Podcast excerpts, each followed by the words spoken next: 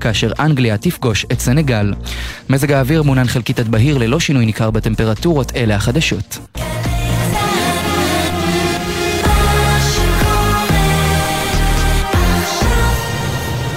בחסות הפניקס סמארט, המעניקה שלושה חודשים מתנה בביטוח מקיף לרכב. כוכבית 5432, או חפשו הפניקס סמארט בגוגל. כפוף לתקנון המבצע, הפניקס חברה לביטוח בע"מ. עכשיו בגלי צה"ל, עמית תומר ושי ניב, עם החיים עצמם.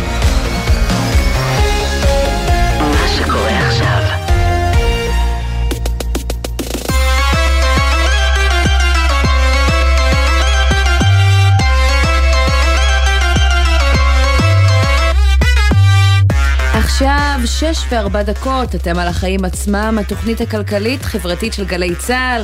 אני עמית תומר, והוא לצידי, כמו בכל יום ראשון, שי ניב. מה נשמע, שי? אהלן עמית, אצלי בסדר גמור, חוץ מהעניין הזה, שאתה יודע, תקפתי ככה בימים האחרונים אחרי הסמכויות שמקבל לידיו אה, אבי מעוז. וכאבא לשלוש בנות, מה לעשות, שנמצאות ממש בתוך מערכת החינוך, הדבר הזה לא נותן לי יותר מדי שקט. אה, לא פעם אני אומר פה שמצב המערכת אה, לא מזהיר, עוד לפני הסיפור של אבי מעוז, אבל עכשיו העובדה שהוא הולך להחזיק איזשהו שלטר על חלק מהתוכניות במערכת, מה אני אגיד לך, אותי זה מטריד. כן, ואתה כנראה לא היחיד, כי זה מעורר uh, סערה uh, מאז סוף השבוע. אנחנו נדבר היום עם מיכל כהן, מי שהייתה מנכ"לית משרד החינוך והקימה את היחידה שבקרוב תצא מהמשרד, שתסביר לנו מה בכלל עושים שם. ואני אהיה גם עם אלי דור דוקורסקי, ראש עיריית uh, קריית ביאליק, שברקע מחאת ראשי הרשויות נגד המהלך דווקא טוען, הכוח לפקח על התכנים שייכנסו לכיתות בכל עיר, יישארו בידי העיריות. כן, אז נעסוק גם uh, בחרב הפיטורים שהגיע היום לכ-900 עובדים במפעל טכנולוגיות להבים בנהריה, שעל פי ההודעה מהיום ייסגר תוך uh, משהו כמו שנתיים. Uh, נדבר גם על היום הראשון של הנתיב פלוס, ככה קוראים לזה, נתיב חדש בדרך לירושלים, ואפרופו הכישלון של חברת באבל בתל אביב, ננסה להבין למה ישראלים פשוט, uh, כנראה, לא אוהבים לנסוע בתחבורה שיתופית. כן, גם טיק טק בירושלים, ואלו לא היוזמות הראשונות, אז נרד בהמשך לעומק העניין. נקפוץ גם למשלחת של הנשיא הרצוג לבחריין, ונסיים עם הבינה המלאכותית שהפכה ויראלית בזכות שירות חדש שהושק בסוף השבוע. נספר לכם מה אפשר לעשות עם הכלי החדש הזה, וגם נעשה פה ניסוי קטן. בכל זאת נדבר גם על מה עשוי להשתבש. כן, זה הולך להיות כיף. אה, טוב, אז זה בסיום, ויש לנו עוד זמן עד שנגיע לזה, אבל עמית, לפני זה, מה הכותרת שלך? אז תשמע, אנחנו מדברים פה לא מעט על יוקר המחיה, שמורגש השנה עוד יותר מהרגיל בישראל בגלל האינפלציה הגואה, אבל מתברר שעבור רובנו לא רק המחירים עולים, אלא גם השכר, ואפילו בשיעור גבוה יותר. החדשות המעודדות הללו מגיעות מנתוני הלשכה המרכזית לסטטיסטיקה, לפיהן השכר הממוצע בספטמבר עמד על כ-12,200 שקלים בחודש, שזה זינוק של קרוב לחמישה אחוזים בהשוואה לחודש המקביל בשנה שעברה, וזה לראשונה קצת יותר, עשירית האחוז משיעור האינפלציה מאז שהיא ככה התחילה אה, לטפס. והנתון הזה שיכול להסביר כל מיני מגמות כמו איך אפילו שהכל מתייקר עדיין הישראלים שוברים שיאי צריכה, גם השנה בחגי הקניות וגם מדי חודש בנתונים השגרתיים של העסקאות בכרטיסי האשראי שלא מעידים על האטה אה, בבזבוזים. ועם זאת, כן. מצד שני, צריך לשים לב למי שכן נפגע. עובדי ההייטק, דווקא אלו שלא חיים מהיד לפה, המשכורת הממוצעת שלהם ירדה ב-300 שקלים בהשוואה לאוגוסט, החודש שעבר, שזה די משמעותי, הוא משקף את גל הפיטורים בענף הזה.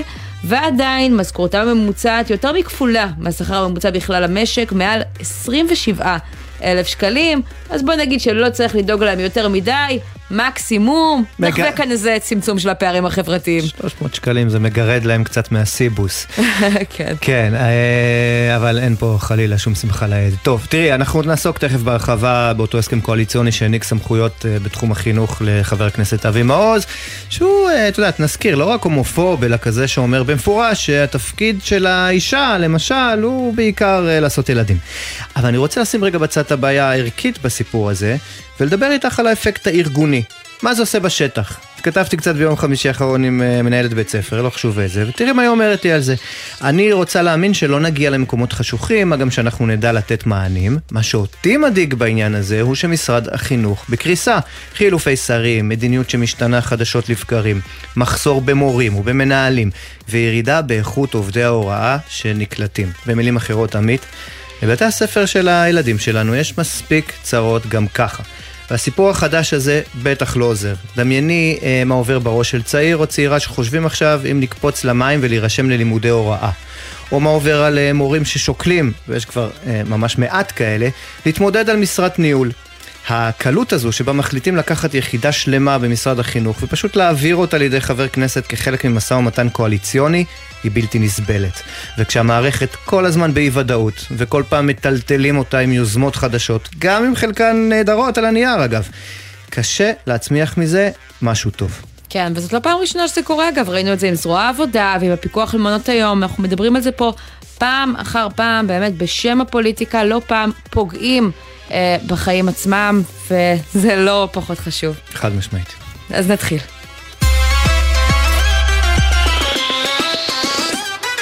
אז הזכרת את סערת אבי מעוז, ובאמת אה, נראה שאין מי שלא נחשף אליה אה, בימים האחרונים, כי היא מעוררת כל כך הרבה רעש, ובכל זאת בוא ניישר רגע קו על הפרטים. במסגרת המשא ומתן הקואליציוני הובטח ליושב ראש נועם אה, להתמנות לראש הרשות לזהות יהודית, ולקבל תחת סמכותו את האחריות על יחידה שנדמתה לי קטנה. במשרד החינוך. אבל אחרי שזה כבר הובטח לו על ידי ראש הממשלה המיועד בנימין נתניהו, התברר שמעוז בעצם יחלוש על 20 53 אלף תוכניות אה, לימוד חיצוניות ותקציב של מיליארדים, לא בטוח שזה מה שהתכוונו אה, ככה הנושאים והנותנים. שכחו לבדוק. כן, וזה גרם אה, לראשי ערים רבים להתקומם על מה שהם מכנים הכנסת עמדות חשוכות לבית ספרנו, אבל האם באמת יהיה למעוז כל כך הרבה כוח להתערב במה שמלמדים בבתי הספר של הילדים של כל אחד מאיתנו? את השאלה הזאת אנחנו רוצים אה, להפנות למי שמכירה את היחידה הזאת, אולי הכי מקרוב, מיכל כהן, לשעבר. מנכ"לית אה, משרד החינוך, איתנו על הקו עכשיו, שלום. שלום, שלום רב. מיכל, את אה, כיום אה, מנכ"לית קרן רש"י, אבל ככה אחד הדברים שזכורים מהכהונה שלך במשרד החינוך זה שאת הקמת את היחידה הזאת לתוכניות חיצוניות וקידום שותפויות. ספרי לנו אולי קודם כל מה המטרה שלה. אז באמת, כמו שאמרתם, הסיפור של תוכניות חיצוניות למערכת החינוך היחידה הוקמה מתוך מחשבה שאנחנו צריכים לתת כלים בידי המנהלים, אחד על מנת שידעו מה הם מכניסים לתוך בית הספר שלהם, שתיים, שתהיה להם בחירה מושכלת, זאת אומרת, כלים לבחור נכון ולא כל uh, מי שבא ומציע את מרכולתו ייכנס לתוך בית הספר. כי מה היה המצב השלישי, קודם? מה, מה הכוונה? כי המצב הקודם היה שאני זוכרת שכל הזמן אמרתי שבעצם אנחנו מנהלים מערכת שאנחנו לא יודעים מה נכנס בתוכה. כי בעצם יש הרבה מאוד שלל תוכניות, שלל עמותות, שלל ארגונים. היום אני מנהלת ארגון uh, מאוד גדול, מאוד מפואר. לכאורה כל אחד שהיה בא ומציע כסף ותוכנית היה יכול להיכנס לבית הספר בלי איזשהו אה, פיקוח, בלי איזשהו מנגנון, בלי איזושהי בחירה שנעשתה בשום שכל, אלא בעיקר בעיקר אם היא הציעה יותר כסף, אז אמרתם בואו נפקח, ואז מה? בעצם יש לא, צוות שבוחן כל תוכנית שמוצעת לפני שהיא מגיעה לספסל הלימודים? בעיקר רצינו... מכיוון שיש כל כך הרבה תוכניות, זה לא ריאלי להגיד משרד החינוך היושב בירושלים יפקח. כן אמרנו, יש מנהלים ואנחנו נותנים להם את הדבר הכי יקר וזה הילדים שלנו. אנחנו סומכים עליהם ולכן אנחנו מעלים מג... מאגר, שזה היה פעם ראשונה שבעצם כל התוכניות היו צריכות להירשם. המאגר הזה יהיה לפי חוכמת ההמונים, קרי חוכמתם של המנהלים, תהיה שם ביקורת של המנהלים עצמם והם יוכלו לבחור. כמובן, כשמנהל בוחר תוכנית, כשמנהל מכניס לשטח בית הספר תוכנית, מן הסתם על פי רוב הוא מתייעץ עם צוות המורים, הוא מתייעץ עם חלק מהתלמידים, בעיקר מועצות תלמידים, אבל... וההורים כן. הם חלק מהעניין. מיכל, אני חייב לשאול אותך, אולי, אולי הבעיה מתחילה אה, מזה שהמערכת, אה, את יודעת, קצת התמכרה לכל מיני תוכניות חיצוניות, שבואי נודה על האמת, אה, היא כבר, את יודעת, זה, זה מתפקד כמו איזה ונטיל שסותם אה, חורים במערכת, הרי הם מקבלים שיעור או מערך שיעור אה, מוכן. אה, מרצה מבחוץ, ואת יודעת, עם הזמן כל אחד אה, דוחף לכיוונים שלו, וגם אגב בתקופת, בתקופתך ואחרי שכבר נעשתה ההסדרה הזו, אה, גם אני ככה ב, ב, בחלקת האלוהים הקטנה שלי מול בתי הספר, נתקלתי בכל מיני עמותות שכן אה, נכנסו לבתי הספר, עמותות של חב"ד למשל, שממש הלכה למעשה עסקו בהחזרה בתשובה, אבל עטפו את עצמם בצורה כזו או אחרת. אז את יודעת, אז אנחנו החילונים עכשיו מתלוננים, ובצד השני גם הם מתלוננים, ואולי צריך להיגמל מהסיפור הזה, ובית הספר צריך להתמקד תראה, אני- בנושאי, אני- נ- אני לא נאמר חוש- יותר נושאי ליבה. אני ממש לא חושבת, כי אני חושבת שתפקידו של בית הספר הוא לא ללמד רק מתמטיקה, אנגלית ועברית. אני נכון. בהחלט חושבת שיש שאר רוח נוסף שצריך להיכנס לבית הספר. אנחנו מדברים על הרבה מאוד חוגים ותוכניות. אנחנו לא אומרים שכל מערכת החינוך צריכה להיות בדמותם של הארגונים החיצוניים, אבל... גם באותה זמן שעשינו את ההסדרה הוצאנו חוזר שאומר לא ילמדו אה, אנשים מבחוץ את, אה, את התלמידים. זאת אומרת ככל שרוצים להביא חומרים נוספים אם זה חוגים ודברים כאלה המורים נמצאים. זה לא תחליף למערכת החינוך. מערכת החינוך היא הרבה יותר ממקצועות הלימוד. ולכן העושר שקיים נועד להעשיר את המערכת ולא לבוא במקומה. זה דבר אחד. ולכן אני חושבת אה, אנחנו נמצאים למרות הבהלה המאוד גדולה. אני חושבת שקודם כל צריך לשים לב מה קורה, הפוליטיקה מפרקת את המשרדים. היא פירקה כמה משרדים והגיעה גם למערכת החינוך בקדנציה כן. אה, הקודמת הקודמת נתנו למשרד המים ועכשיו נותנים ל- למשרד ראש הממשלה. כן, משרד המים אה, הכוונה היא להשכלה המים הגבוהה, כלומר. ההשכלה הגבוהה יצאה החוצה ממשרד כן, החינוך. אבל תראו, אבל ברור, ברור שיש פה ניסיון לתת uh, תפקידים על חשבון העניין עצמו. וחברים, העניין עצמו זו מערכת חינוך של הילדים של כולנו, זה הדור הבא. זה לא תפוזים ולא תמרים ולא שום דבר אחר. אי אפשר לפרק מערכת חינוכית לכל דורש וכל אחד עם איזושהי גחמה. עזבו את זה שהגחמה הזאת היא גחמה שלא מקובלת והיא מייצגת מיעוט מאוד קטן, אבל בואו נאמר בעולם ש, שכולו טוב שהדמוקרטיה בשיאה ויכול להיות פעם ימין ופעם שמאל ניחא, אז- אבל זה לא העניין. אין העניין ספק הוא שמבחינה ש- ארגונית זה מו- מאוד מוזר בלשון המעטה, אבל אם כבר מדברים על העניין הארגוני, בוא נניח שאת, לא נניח שאת לא מחר בבוקר. מנכ"לית, שוב, מנכ"לית אה, משרד החינוך, ואבי מעוז, מה כן. לעשות, קיבל את הסמכויות האלה, זה עבר ממשרד החינוך למינהלת הזו שהוא יעמוד בראשה. איך זה יעבוד? איך- איך התקשורת הזו תיראה? או מה, איך את מנחה את המערכת? א', אז יפה, אני חושבת, לא הייתי נמצאת בסיטואציה הזו, קודם כל הייתי מגבה מאוד את המנהלים ואומרת להם קריאת השכמה, שימו לב היטב היום יותר מתמיד למה נכנס לבית הספר שלכם. דבר שני, הייתי מעוררת את, ה, אה, את ההורים ואני מאוד שמחה כי המחאה הזאת אומרת חברים, עד פה. יש גבול למה שעושים מכל המערכות. אבל למה? אני רוצה רגע לאתגר את, ה- את התפיסה הזאת. את אה, מדברת על כמה כן. בעצם היחידה הזאת תהיה ופעולתה אה, חשובה, וחשוב לשים דגש על מה שייכנס אה, לכיתות, דווקא באיזשהו מקום. נכון. עושים עכשיו ליחידה הזאת אולי מקום של כבוד, מביאים סגן שר שיהיה אמון נכון. רק על זה, זה יכול נכון, להיות שכתוצאה מזה התקציב אבל- אפילו אה, יגדל. אז מה החשש שלך לא, לא, בעצם? לא, לא, לא, לא, לא. ממש לא, ממש לא. קודם כל היחידה הזו היא לא בעלת התקציב. יש פה טעות מאוד גדולה. התקציב נמצא אצל מנהלי בתי הספר והרשויות. אז גם מבחינת הבהלה, חברים, ככל שאני יודעת, אלא אם עשו בהסכם הקואליציוני לא, משהו תראי, הוא, אחר. הוא, הוא מקבל 100 התקציב- מיליון שקלים, באמצעות 100 מיליון השקלים האלה הוא יוכל לצורך העניין לסבסד תוכניות מסוימות שהוא חפץ בעיקרן. אז רגע, אז, אז אני רוצה להגיד ככה, התוכניות של אה, מערכת החינוך, הם, התוכניות, ה- מה שנקרא הגמישות, הן אה, אה, בתקציב ייעודי שניתן למוסדות החינוך ומנהלי בתי הספר, עכשיו עם הרפורמה האחרונה של הגפן, מנהלי בתי הספר יחליטו מה נכנס בתחומם ויש להם גם את התקציב להחליט. אבל מה אחד החשש לא שלך? שמה ייכנס לכיתות? אני. אני אגיד מה החשש שלי בכל המהלך הזה. אני פחות מבוהלת מכל מה שאומרים. אני, הדבר היחידי שאני חוששת זה שבניסיון להש, להקטין את הבחירה של המנהלים, יורידו את התוכניות של הפלורליזם, יורידו את התוכניות ש, אה, שלא נראות לאותו אדם שהם היהדות. אתם יודעים, הרי הוא בא מזרם מאוד מסוים. ואני אומרת, היהדות שייכת לכולנו, היא לא שייכת לחובש הכיפה הזה או, או אחר. אז זה דבר אחד, אני חוששת שיקטינו את אה, אה, יכולת הבחירה של המנהלים. שתיים, אני חוששת לרשויות החלשות. תל אביב, תל אביב תסתדר, רעננה תסתדר, הרצליה תסתדר וכן הלאה וכן הלאה. אז- מי כן. שלא אה, יסתדר אז הנה, ברשויות אה, שאין להם...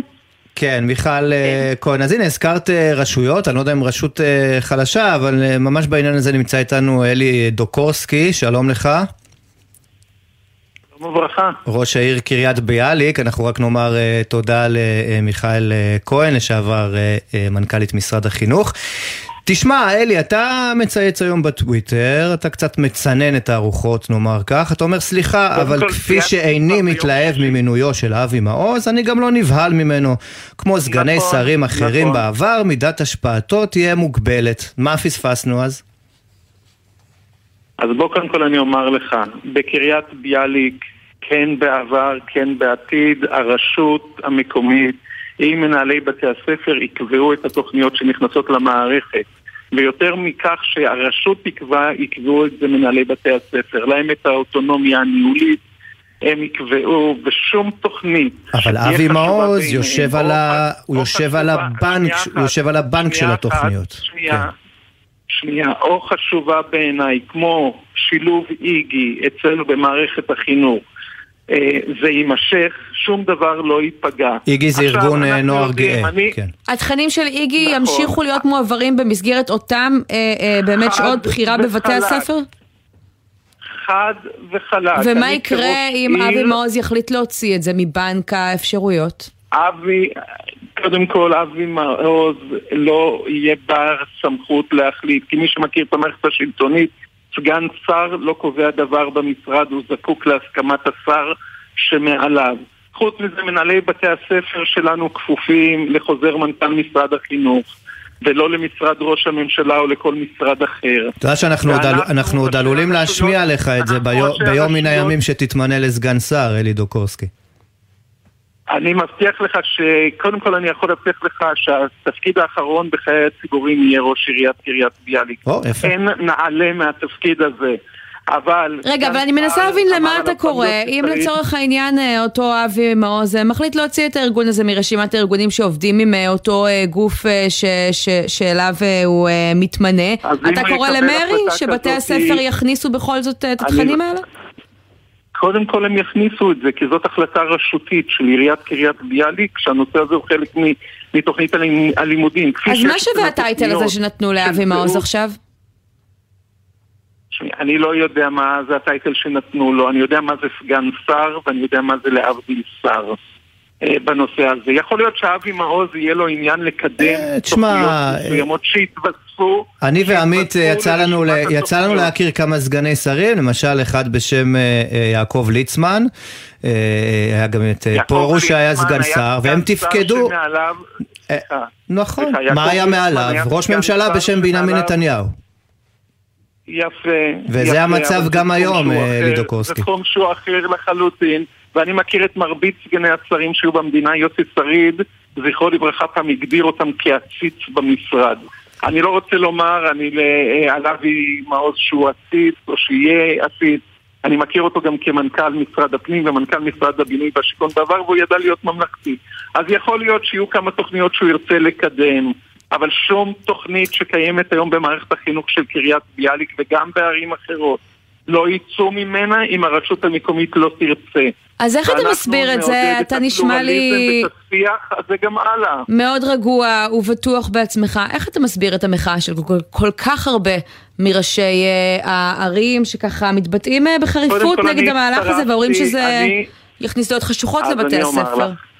אני, אני קודם כל עוד ביום שישי צייצתי ואמרתי את מה שהקראתם כאן. אה, בנושא הזה. אבל יש לי קצת ניסיון של 14 שנים כראש רשות, כראש רשות שהעיר שלו נחשבת לעיר אה, מצליחה ומובילה. ואני יודע שתמיד היו תוכניות כאלה ואחרות בתוך משרד החינוך, והמנהלים ידעו לבחור מתוכן. אז יכול להיות שיבוא אה, אה, אדון מעוז, או יבוא מאן דהוא ויוסיף תוכניות, אבל עדיין הבחירה תהיה שלנו ברשות, אנחנו נהיה אלה שקבענו, ואנחנו נהיה אלה שנקבע עם המנהלים מה ילמדו או מה אנחנו רוצים לתעדף בתוכניות הבחירה. השמיים לא נפלו, לא צריך להיכנס לפאניקה.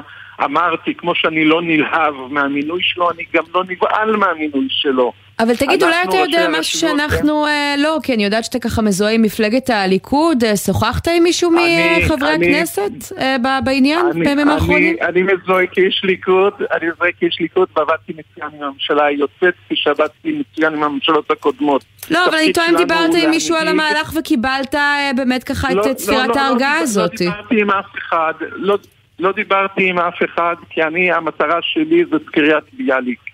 ומה שחשוב לי זה קריית ביאליק, אני אזרח המדינה הזאת, ואני בא ואומר, אה, הדמוקרטיה כאן חזקה יותר מכל מספידיה. אוקיי. והדמוקרטיה כאן תמשיך לבעוט ותמשיך, והתלמידים שלנו בקריית ביאליק ובכל מקום כפי שיחליט ראש הרשות המקומית עם מנהלי בתי הספר יעצבו את אופי החינוך ביישובים שלנו בהתאם לאופי שלנו. עיר של פלורליזם הייתה ותהיה, וכל דוקורסקי. התוכניות שקיימות ימשיכו. בנימה אופטימית זאת נסיים. תודה רבה שדיברת איתנו, ראש עיריית קריית ביאליק. לילה טוב לכם, ביי ביי.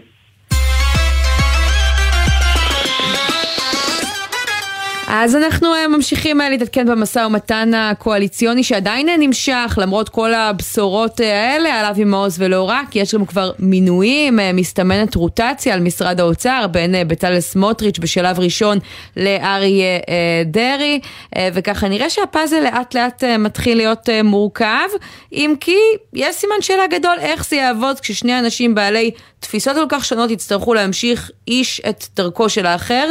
כתב התחום הפוליטי, שחר גליק, מצטרף אלינו בעניין הזה, שלום. שלום, ערב טוב. אז איך זה כן. יעבוד, שחר?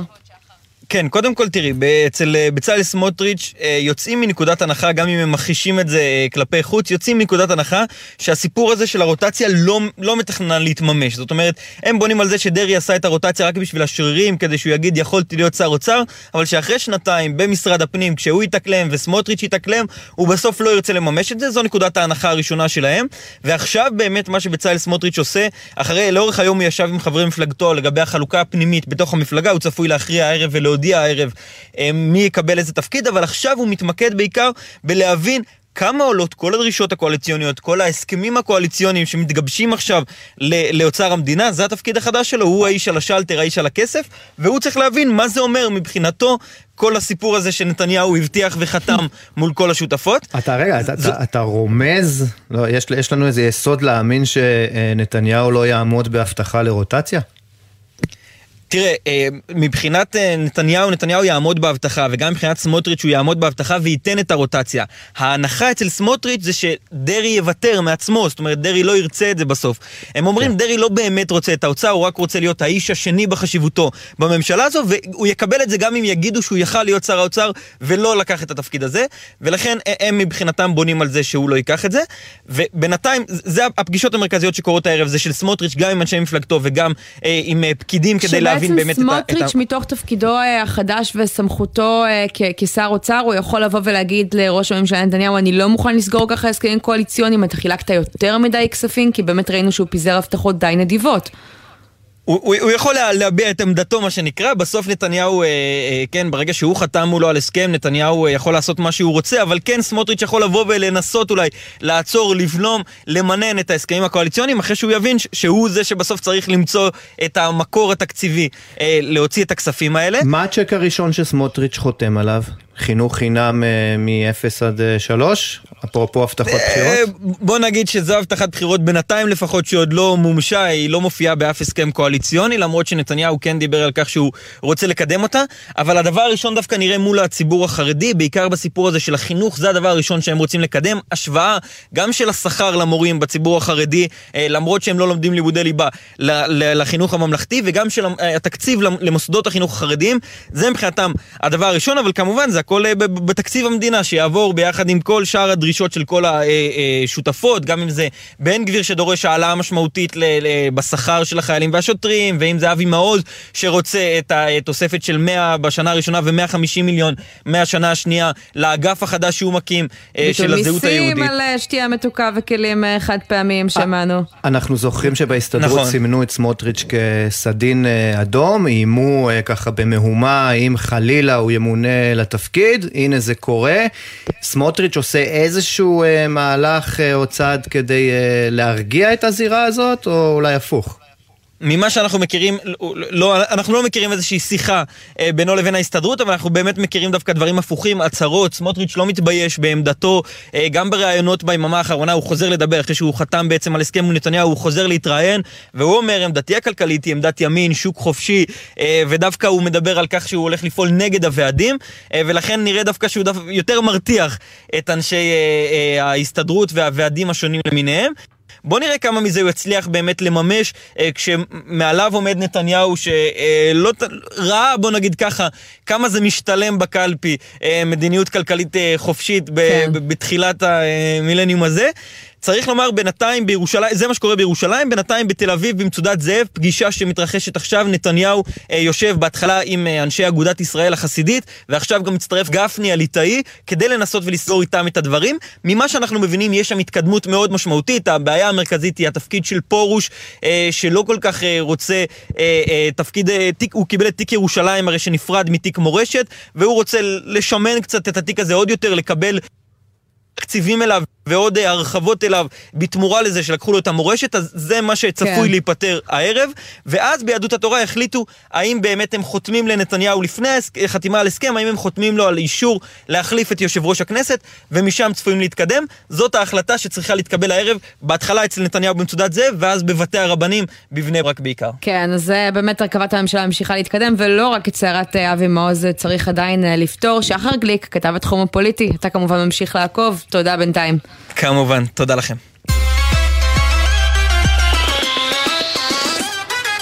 עניין אה, אחר עכשיו, אנחנו עוברים לקרוב לאלף עובדים שהתבשרו היום שמקום העבודה שלהם בסכנה. זה קרה בצפון, במפעלי טכנולוגיית להבים הוותיקים. התאגיד האמריקני שמחזיק היום במפעלים הודיע לעובדים שהפעילות בהם לא כלכלית ולכן היא תצמצם משמעותית בשנתיים הקרובות ו-900 עובדים ילכו הביתה, אבל בהסתדרות כבר אה, נעמדים על הרגליים האחוריות ומודיעים שיצאו אה, לקרב נגד המהלך. בוא נגיד שלום בעניין הזה לאשר אה, שמואלי, שלום. שלום, ערב טוב. אתה יושב ראש מרחב גליל מערבי בהסתדרות. מתי שמעת את ההודעה הזאת על סגירת המפעל וכיצד? הבוקר הגיעו אלינו שמועות שבוע שעבר בעניין, הוצאנו מכתב להנהלה. והיא הודיעה שהיא מוכנה לבוא לשבת אה, לדבר איתנו, ואז היא באה ואמרה, הדבר הגרוע מכל, מבחינתנו זה גזר דין מוות לעובדים, 900 עובדים ילכו הביתה, האמריקאים, באטן ביט, ניהלת באטן ביט החליטה לסגור את הקווי ייצור האלה בנהריה, 500 עובדים, ובתפן 400 עובדים. אשר, תאמר לי, אה, ההסתדרות מכריזה על סכסוך אה, עבודה, אה, היא אומרת הדבר הזה לא יהיה. אבל איזה, איזה מנופים יש בכלל לכם ולארגון על חברה שנמצאת אי שם באמריקה? אין מול מי להפגין, אין מגפון לשלוף מול החלון, מה אתם באמת יכולים לעשות? וגם לא ממש מעוניינת להמשיך את הפעילות במפעל. א', אה, יישארו פה 400 עובדים שהם רוצים להפעיל אותם. מתוך ה-1,400, קיימים היום 1,400. הם רוצים לפטר בערך 900 פלוס, אז יישארו 400. Mm. 400 האלה יעשו את מה שאנחנו אומרים להם, אנחנו נגיד להם לא לעבוד. אבל אנחנו לא נחכה לינואר 2024, יש לנו את כל 2023, שיש להם הזמנות, והם ירצו לייצר אותם. אז מתי אתם מדוממים את המכונות? דקה, הם, הם אה, התחייבו כלפי ספקים, לספק להם מוצרים עד סוף אה, דצמבר 2023. אז יש לנו את השנה השלמה הזו להילחם באותם דרכים שדיברתי כרגע. במקביל, כמו שאמר יושב ראש ההסתדרות, צריך להפעיל את שר הביטחון המיועד, שר הכלכלה המיועד, שידברו עם אה, משרד ההגנה האמריקאי בעניין הזה, כי זה לא רק עניין של ייצור ועובדים. א', זה הכי חשוב, אבל ב', לא פחות חשוב, אנחנו מדינה שיש לנו שיתוף פעולה ביטחוני עם ארצות הברית. ומה, ארצות הברית תדאג האלה... אה, לסבסד את הפעילות הזו? מה, למצוא רוכש חדש? אנחנו שומעים שבעקבות המשבר בענף התעופה אה, בכלל, פשוט יש הרבה פחות אה, ביקוש למוצר הזה. לא, אז א', המשבר כבר מאחורינו לשמחתי הרבה, והזמנות יש, זה לא שאין הזמנות. ההנהלה טוענת שהמחירים הם לא מספיק טובים, אז בסדר, אז אפשר לעבור את התקופה הזאת עם סיוע כזה או סיוע אחר. גם מבחינת המדינה, והמדינה יודעת לעשות את זה. המדינה יודעת לשמור על 900 אה, מקומות עבודה, זה לא... עכשיו, המפעלים האלה הרוויחו כל השנים. הם אה, גרפו הון. אז אה, שנתיים הייתה קורונה, נכון, אבל הקורונה, ברוך השם, אנחנו כבר לא שם. הטיסות, תנסה להזמין טיסה, תראה כמה קשה כן. להזמין טיסה היום. אשר, אתה אחראי על כל מרחב גליל מערבי בהסתדרות, אתה מכיר את שאר מקומות התעסוקה באזור, המפעלים, אפשרויות אחרות. יש אה, איפה לקלוט 900 אה, עובדים בתוך אה, שנתיים אם המפעל ייסגר בכל זאת, או מה יעלה בגורלם? ממש לא, כי תראי, לא כל מעסיק שש לקלוט עובדים שעובדים 40 שנה, 30 שנה, בני 60 פלוס או 55 פלוס, בעבודת ייצור, עבודת כפיים. הוא מעדיף לקלוט עובדים יותר צעירים, עם עלויות יותר נמוכות. ופה... אבל אתה יודע, ראינו אחרי הקורונה בכל מיני מקצועות, בעיקר אה, כאלה שבאמת ככה הייתה הפסקת אה, עבודה, אולי איזשהו חל"ת במהלך הקורונה, שעובדים לא ששים אה, תמיד לחזור. אין כרגע מחסור בצפון בידיים עובדות ככה במפעלים שאפשר אולי למלא באמצעות העובדים האלה? זו לא הסיטואציה? ממש לא. אי אפשר להשוות את הצפון עם מרכז הארץ, זה סרט אחר לגמרי. אתה מתגעגע אשר אה, לימים שמשפחת אה, ורטהיימר אה, החזיקה במפעל? תראה, אני לא יודע אם להגיד את המילה מתגעגע לימים. אני את משפחת ורטהיימר מכיר טוב היטב, הכרתי גם את איתן, אנחנו גדלנו יחד באותה עיר, זכרונו לברכה. הוא לא היה עושה את מה שהאמריקאים עשו עכשיו, ואני אומר את זה מתוך היכרות אישית שלי איתו. וגם האבא לא, גם סטף לא היה עושה את זה, עובדה שהם לא עשו את זה אף פעם, גם כשהיו ימים כן. קשים. אנחנו זוכרים ימים שבמשפחה התנגדו להקמת ועד עובדים במפעל, והיו שם כל מיני קרבות. אני, הקרבות היו מולי, לא רק מול מישהו אחר. אני ניהלתי את הקרבות להקמת ועד עובדים במפעל ולחתימה על הסכם קיבוצי. אבל אני יכול להגיד לך רק דבר אחד, שאיתן אמר לי אחרי שהיה הסכם קיבוצי והיה ועד. אמר לי, תשמע, טעיתי. היום יש לי שקט, יש לי הסכם קיבוצי, יש לי ועד, אני לא צריך כלום, לא עומדים בתור אצלי במשאבי אנוש כל יום מה התוספת שהם מקבלים. כל אחד יודע מה הוא מקבל בסופו של יום מתוך ההסכם הקיבוצי, כשיש הסכם קיבוצי לשלוש כן. שנים. ואנשים שומרים על מקום העבודה הרבה יותר אז טוב. אז עכשיו יש ועד, שקט במפעל כנראה שלא בתקופה הקרובה. אנחנו, אנחנו נמשיך לעקוב אחרי הסיפור הזה. איך הסיפור הזה מתפתח. מן הסתם לא, לא יהיה שקט במפעל. אם הנהלת פרט ביטי לא תחזור בה מההחלטה האומללה הזו, הכואבת הזו והנוראית הזו, אנחנו נצא לקרב, כמו שאמר יושב ראש ההסתדרות, לא להתפשר פה בשום דבר. אשר שמואלי, יושב ראש ההסתדרות במרחב גליל מערבי, תודה רבה שדיברת איתנו. גם לכם. תודה לכם. אנחנו יוצאים לכמה תשדירים, בהזדמנות הזו נעדכן אתכם שהתוצאה בין צרפת לפולין בשמינית גמר המונדיאל היא 2-0 לצרפתים, קצת יותר מ-10 דקות לסיום המשחק. אז חסויות, ואז נחזור ונדבר על יום ראשון של נתיב פלוס החדש, גם יום ראשון, גם היום הראשון שלו בכביש אחת, ועל הבינה המלאכותית ששברה את האינטרנט. תישארו איתנו.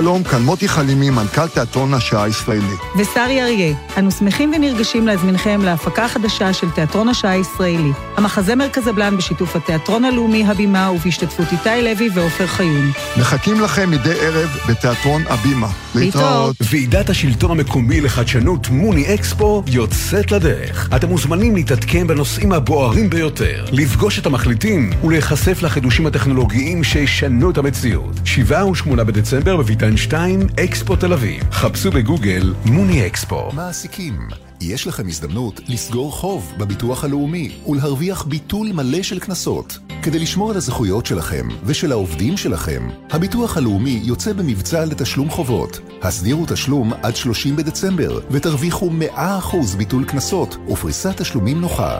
לפרטים, היכנסו לאתר הביטוח הלאומי. ביטוח לאומי לצדך החשובים של החיים. טיפ מהיר שכדאי להכיר. שימוש בשעון בדוד החשמלי הוא רווח כפול. גם חוסכים אנרגיה וגם מצמצמים את הוצאות החשמל. מתייעלים וחוסכים. איתכם בכל רגע, חברת החשמל. ג'קי, תגיד, שמעת על אזור התוכן החדש ביישומון גל"צ? כן, שמעתי מעמול. בירושלים אנחנו קוראים לזה גלצללה. את יודעת, לוסי, כמו 200 או אבו יויו. מה, אתה רציני איתי? לא, אבל אם נדבר ברצינות, נכנסתי לזה וזה פשוט מעולה. יש שם באמת מגוון של תוכניות, ואיזה כיף שגם התוכנית שלנו שם. גלי צה"ל גאה להציג עוד גל"צ, זירת התוכן האיכותית בישראל. חפשו את לשונית עוד גל"צ בעמוד הראשי של יישומון גל"צ גלגלצ ותוכלו ליהנות מקשת התכנים המלאה של שידורי גל"צ. חדשות, תרבות, מוסיקה, היסטוריה, תוכניות ארכיון, הופעות חיות, הסכתים ותכנים בלעדיים. היכנסו עכשיו לעוד גל"צ ביישומון גל"צ גלגלצ. עכשיו בגלי צה"ל, עמית תומר ושי ניב עם החיים עצמם. חזרנו, אם אתם אה, עובדים אה, בירושלים או גרים שם ויוצאים ממנה אה, לעבודה, בטח שמתם לב שהתנועה בכביש 1 נראתה היום קצת אחרת. זה מה שקורה בגלל שנתיב פלוס החדש הושק גם שם, אחרי איילון וכביש החוף. אילי קרן, כתבתם על תחבורה, את עם הנתונים על איך זה השפיע על הפקקים. שלום. שלום אה, לשניכם, נכון. אז באמת לפני שנדבר על הנתונים ואיך נראה היום הראשון, בואו נסביר מה השינוי אה, שהתחיל אה, ביום שישי האחרון. אז באמת משרד התחבורה הסב 26 קילומטרים של הנתיב הימני בכביש תל אביב-ירושלים, כביש אחד, בין מחלף דניאל עד לכניסה למנהרות הראל, לנתיב רב תפוסה. בו רשאים לנסוע תחבורה ציבורית, כלומר אוטובוסים, מוניות וכדומה. בשני הכיוונים. לא, כרגע זה בכיוון אחד, תל אביב ירושלים. אוקיי. כן? אה, וגם תחבורה שיתופית, שזה אומר רכב פרטי שיש בו לפחות אה, שלושה נוסעים, שני, אה, נהג פלוס שניים לפחות. הכביש הזה נפתח, כמו שאמרנו, ביום שישי, אבל אין ספק שיום ראשון הוא, אתם יודעים, מילה נרדפת לפקקים, אז לכן היום היה היום הראשון הראשון בו ניתן למדוד את הנתונים על זמני הנסיעה. אז מה ראינו? כן, אז... נכון אה, להבוקר היה אה, מאוד משתלם לנסוע בתחבורה הציבורית אה, בנתיב רב התפוסה. לפי נתונים של משרד התחבורה, זמן הנסיעה הממוצע מלטרון למחלף חמד בנתיב פלוס הנתיב הימני הצהוב עמד הבוקר על 21 וחצי דקות.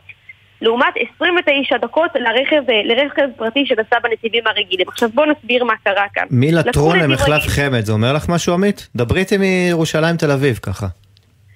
אבל חשוב להגיד גם שהנתיב ש, שנלקח עבור התחבורה הציבורית, mm-hmm. הוא, לק, הוא נלקח על חשבון הרכב הפרטי. אז זה אומר שזה הגיע כאן על חשבון הנושא הרכב הפרטי, גם ראינו את זה במהירויות אגב. בוודאי, זו המטרה. בנתיב רב תפוסה הייתה, הייתה כמעט 80 קילומטר לעומת 60 קילומטר בממוצע. רגע, אז למי שנסע בנתיב זה הוריד משמעותית את הפקקים. נכון, זה היה אמור גם להוריד אבל... את מספר המכוניות על הכביש אם אנשים חלקו רכב, אז מה קרה למי שבכל זאת המשיך נכון, לנסוע לבד בנתיבים הרגילים? כן. לשינוי הזה לוקח זמן לחלחל, לא, עדיין אנשים לא בהכרח מכירים את הנתיב, זה בסופו של דבר היום הראשון הראשון לא בהכרח שמעו על זה, עד שאנשים יבינו שאכן יהיה להם כנראה אז בכמה זמן הנהיגה יתארך לנהגים אה, שלא נסעו בתחבורה שיתופית או בתחבורה ציבורית? אז, אז, אז אנחנו יכולים להגיד שבדרך כלל אה, בכביש אחד הם מדווחים בשעות הבוקר בימי ראשון על עומס אה, תנועה בינוני, היום הוא הוגדר כבר ככבד. Uh, המהירות uh, של הרכבים הואטה בממוצע בכעשרה קילומטרים uh, לשעה, שזה משמעותי. כן. מנהגים uh, שככה סיפרו ברשתות החברתיות, ראינו שהנסיעות שלהם התארכו אפילו בחצי שעה. חייב לומר לך שזה קצת משעשע שעד היום העומס לא הוגדר ככבד. אבל לא, בסדר. זה, זה, כן, זה, זה נמדד בשעות מסוימות, לעומת שעות מסוימות בשבוע שעבר, ביום ראשון, בשבוע לפני כן. אז אכן לרכב פרטי הנסיעה הייתה הרבה יותר אה, ארוכה. אז הילי, את אומרת שזאת רק ההתחלה, אז בואי נסתכל על משהו שכבר עובד הרבה זמן, הנתיבים בכביש החוף, ואיילון, הנתיבים השיתופיים.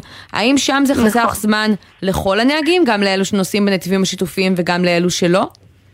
לא, אז אנחנו יכולים להגיד שבשעות הבוקר אה, בין, לא מודדים את זה באופן כללי, אלא מודדים את זה אה, כמה, נוסע, למיש, כמה אה, אורך הנסיעה לרכב שנוסע בנתיב פלוס לעומת מי שנוסע בנתיב הרגיל.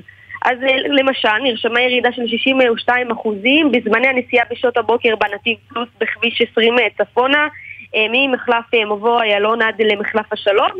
זה לקח 12 דקות בלבד, לעומת 31 דקות בנתיב הרגיל, שזה פער מאוד מאוד משמעותי בשעות הבוקר. אבל כמה זה היה קודם בנתיב הרגיל, דקה... את יודעת להגיד?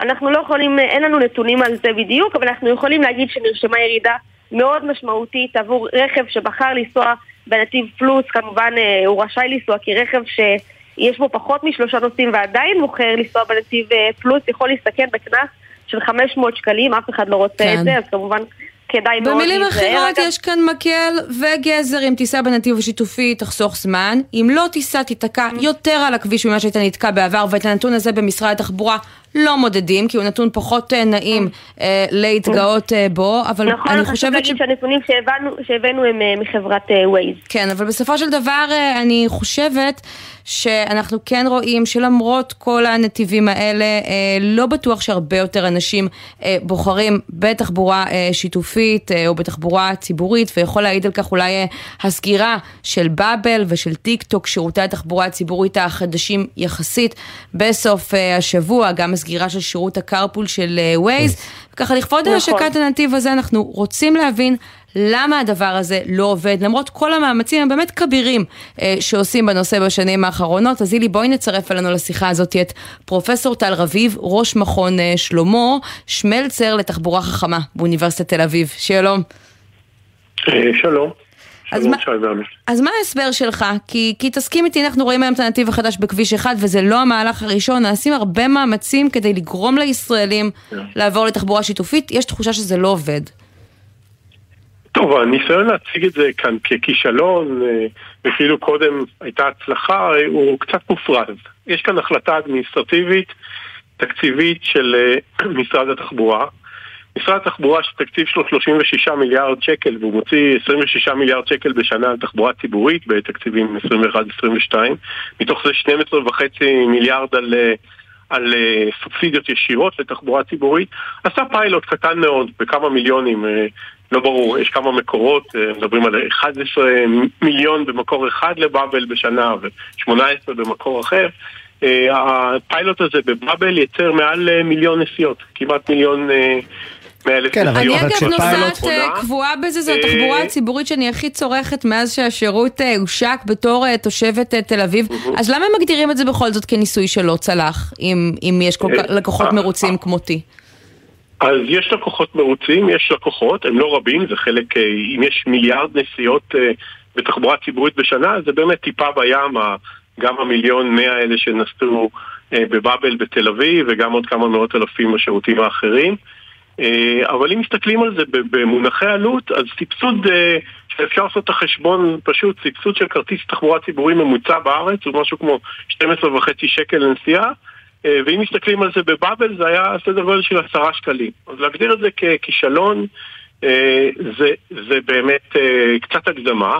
מצד שני, ומה שנכון, זה מסתכלים על המערכת הזאת, מקדם המילוי שלה הוא לא גבוה. גם כאן יש ויכוח בדיוק איך מודדים אותו, אבל אם מסתכלים על מקדם המילוי, כלומר ראינו אה, אה, מוניות של באבל אה, מסתובבות ריקות, זה מה שאתה אומר. בתפוסה אפס לחלק מהזמן בוודאי. אז גם כאן יש כל מיני מספרים וכל מיני גרסאות, אחד וחצי בבאבל, שתיים בגרסאות אחרות, בשירותים האחרים בערים האחרות גם פחות. זאת אומרת, לפעמים, כמובן כשזה מגיע לפחות מאחד, אז אין בזה שום היגיון. אבל אנחנו. יודעים שזה כאילו, קרה כי השירות, השירות הזה לא. עבד כמו שצריך. ראינו איחורים, ראינו אה, אה, אה, אה, מוניות מגיעות מוקדם יותר, אה, אה, נסיעות שמתארכות, והציפייה שלנו מתחבורה אה, אה, אה, ציבורית, שיתופית, אה, אה, בטח אם אנחנו רוצים לזנוח את הרכב הפרטי, זה שיהיה איזשהו דיוק. או אה, דיוק סביר אני- נאמר, אני ראיתי- וודאות. אני ראיתי בעיות של אה, אמינות גם עם אמצעי תחבורה ציבורית אחרים בארץ, לצערי.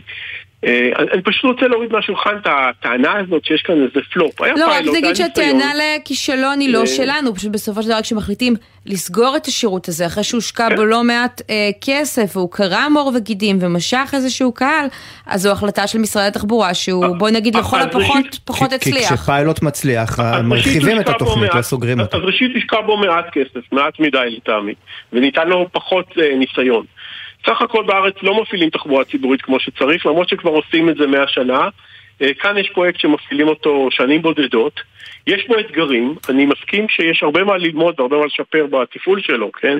אה, אני חושב שאפילו מוד הפעולה שלו, צריך לזהות את הסוויט ספוט שלו, את המקומות שבהם הוא יכול לעזור, ה, אה, גם גיאוגרפית וגם, וגם הזמנים ביום ובשבוע שבהם הוא יכול לעזור, להפעיל אותו בהתאם. אני לא חושב שמה שקרה כאן זה ניסיון אה, ממצה של הפעלת אה, תחבורה, תחבורה מוביליטי און דימנד עם אה, נסיעות משותפות. אה, אפשר, אפשר היה לשפר את זה בהרבה. היה צריך להשקיע בזה, ובמונחים, שוב, כשאומרים 11 מיליון שקל בשנה, משרד התחבורה מוציא על, על אה, מיליון מאה נוסעים, כן. זה נשמע אולי הרבה 11 מיליון, אבל למעשה זה כסף קטן. אז בוא נדבר על מה שקורה עכשיו, על מה שמשרד התחבורה עשה עכשיו, נתיב פלוס אה, אה, חדש, לא הראשון על אה, כבישי ישראל, זה יעשה את העבודה לדעתך? זה גורם ליותר אנשים לבחור אה, בתחבורה שיתופית, או שגם זה טיפה בים? הניסיון בעולם מלמד ש, שמסלולים רבי קיבולת, ובוודאי מסלולי תחבורה ציבורית, זה רעיון טוב. בארץ ניסו לעשות איזושהי פשרה, שילוב כזה של תחבורה ציבורית, אה, מוניות וקיבולת גבוהה. הרעיון כשלעצמו הוא טוב, אבל בוודאי, אני שמעתי את השאלה בסוף הרעיון הקודם, בוודאי שזה לא, לא ישפר את המצב ולא מתעמר לשפר את המצב של אלה שבוחרים לנסוע במכוניות. אלה שבוחרים לנסוע ברכב פרטי. לא, בוודאי, אבל דה פקטו צמצום בוודאי, אה, צמצום הפקקים אמור לשפר את המצב של כולם בסופו של דבר. אה, הורדת מכוניות מהכביש. בממוצע, מי שיבחר, מי שיבחר לנסוע ברכב פרטי, אין, אין התכנות גיאוגרפית במדינת ישראל לספק לו אה, נסיעה חלקה ונוחה, בשעות, בוודאי לא בשעות העומס, בשעות העומס הולכות ומתארכות ומתרחבות.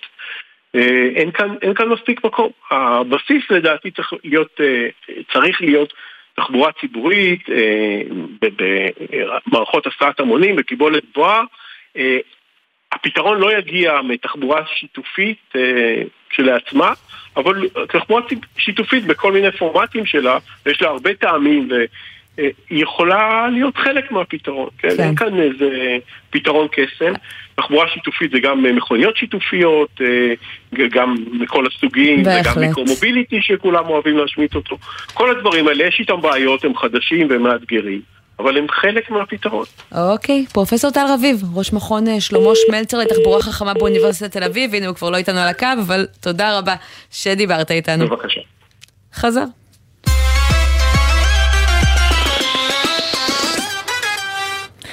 היי, שמעת על אה, טכנולוגיית הבינה המלאכותית החדשה שפותחה? כן, שמעתי על זה, זה באמת מרשים מה שהם מסוגלים לעשות עם בינה מלאכותית היום.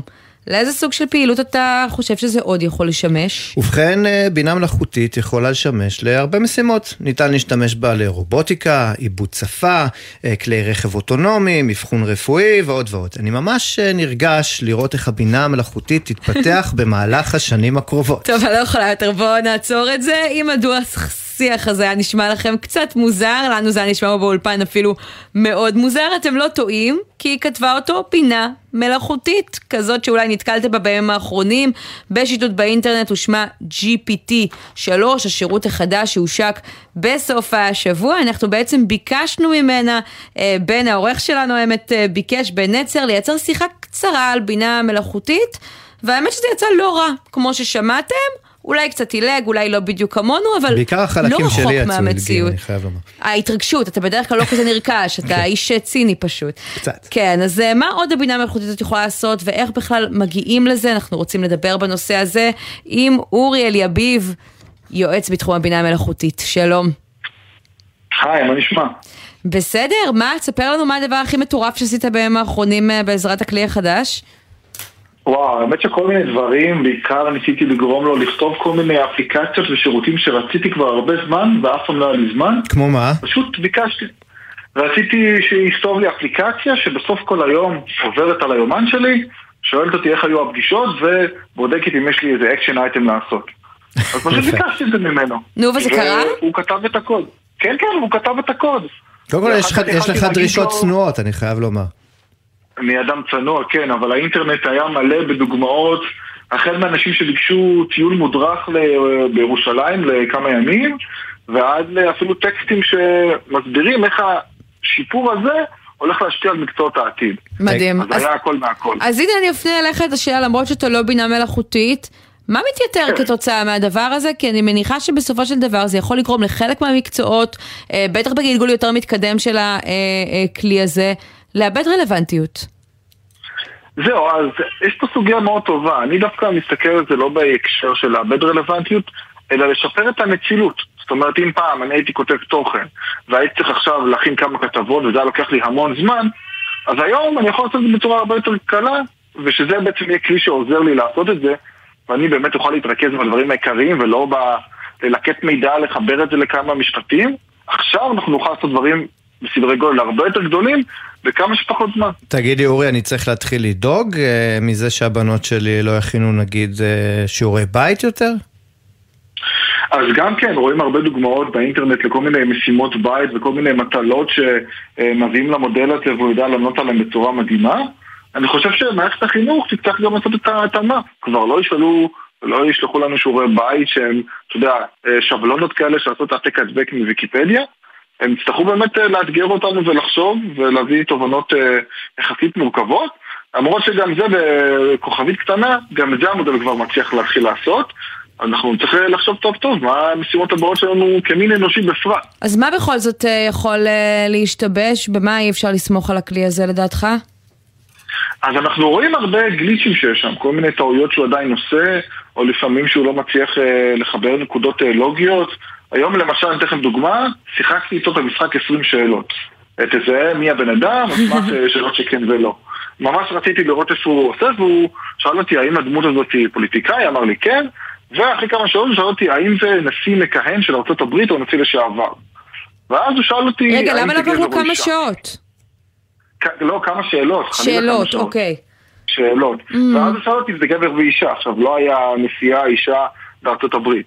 אבל אנחנו רואים שיש לו כל מיני גליצ'ים כאלה קטנים, או... לא, זה לא גליצ'ים, הוא-. השנה היא אוטוטו 2023, והוא בסך הכל אה, בחור. שוויוני. נכון, זה יכול, יכול להיות שהוא הדיח פה, אולי יש משהו שאנחנו לא יודעים.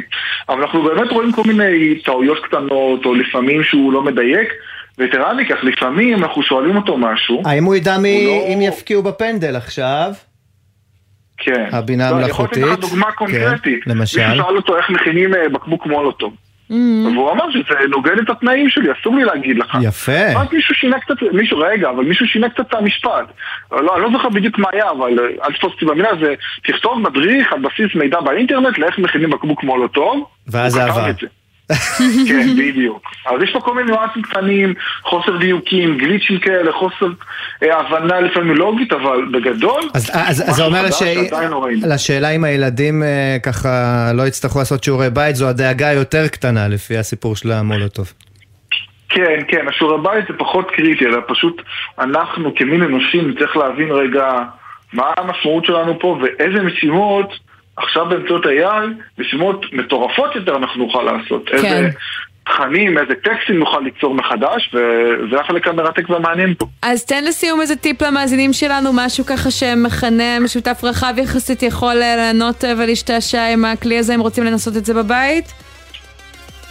אתם מוזמנים לכתוב באמת כל דבר. כל דבר שאי פעם רציתם לכתוב, לשמוע את הדעה, אתם יכולים לעשות את זה, באמת, זה לא מוגבל לכלום. אוקיי, אז אה, מוזמנים לחפש גם את אה, GPT-3 ולשחק, אורי אליה...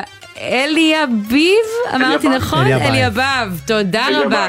שדיברת איתנו, אורי אליבייב, תודה. נגיד תודה גם לבן נצר, העורך שלנו, לנועה ברנס ולירון מטלון שהפיקו. באולפן הייתה גם עומר לפיד, על הביצוע הטכני גלעד בלום, עורך הדיגיטל הוא יוסי ריס, ותכף יהיה פה 360 ביום עם עידן קבלר. אנחנו סיימנו, מחר יהיה כאן סמי פרץ, אני עמית תומר, שי ניב, תודה רבה. תודה עמית. תבואו גם מחר, ביי ביי.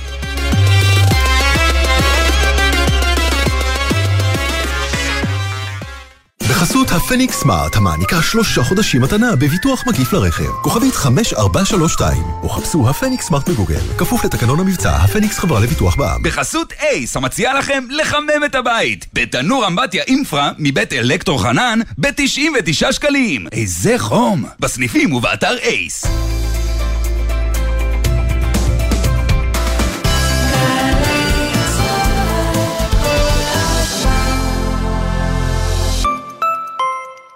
זכאים לתעודת נכה מהביטוח הלאומי?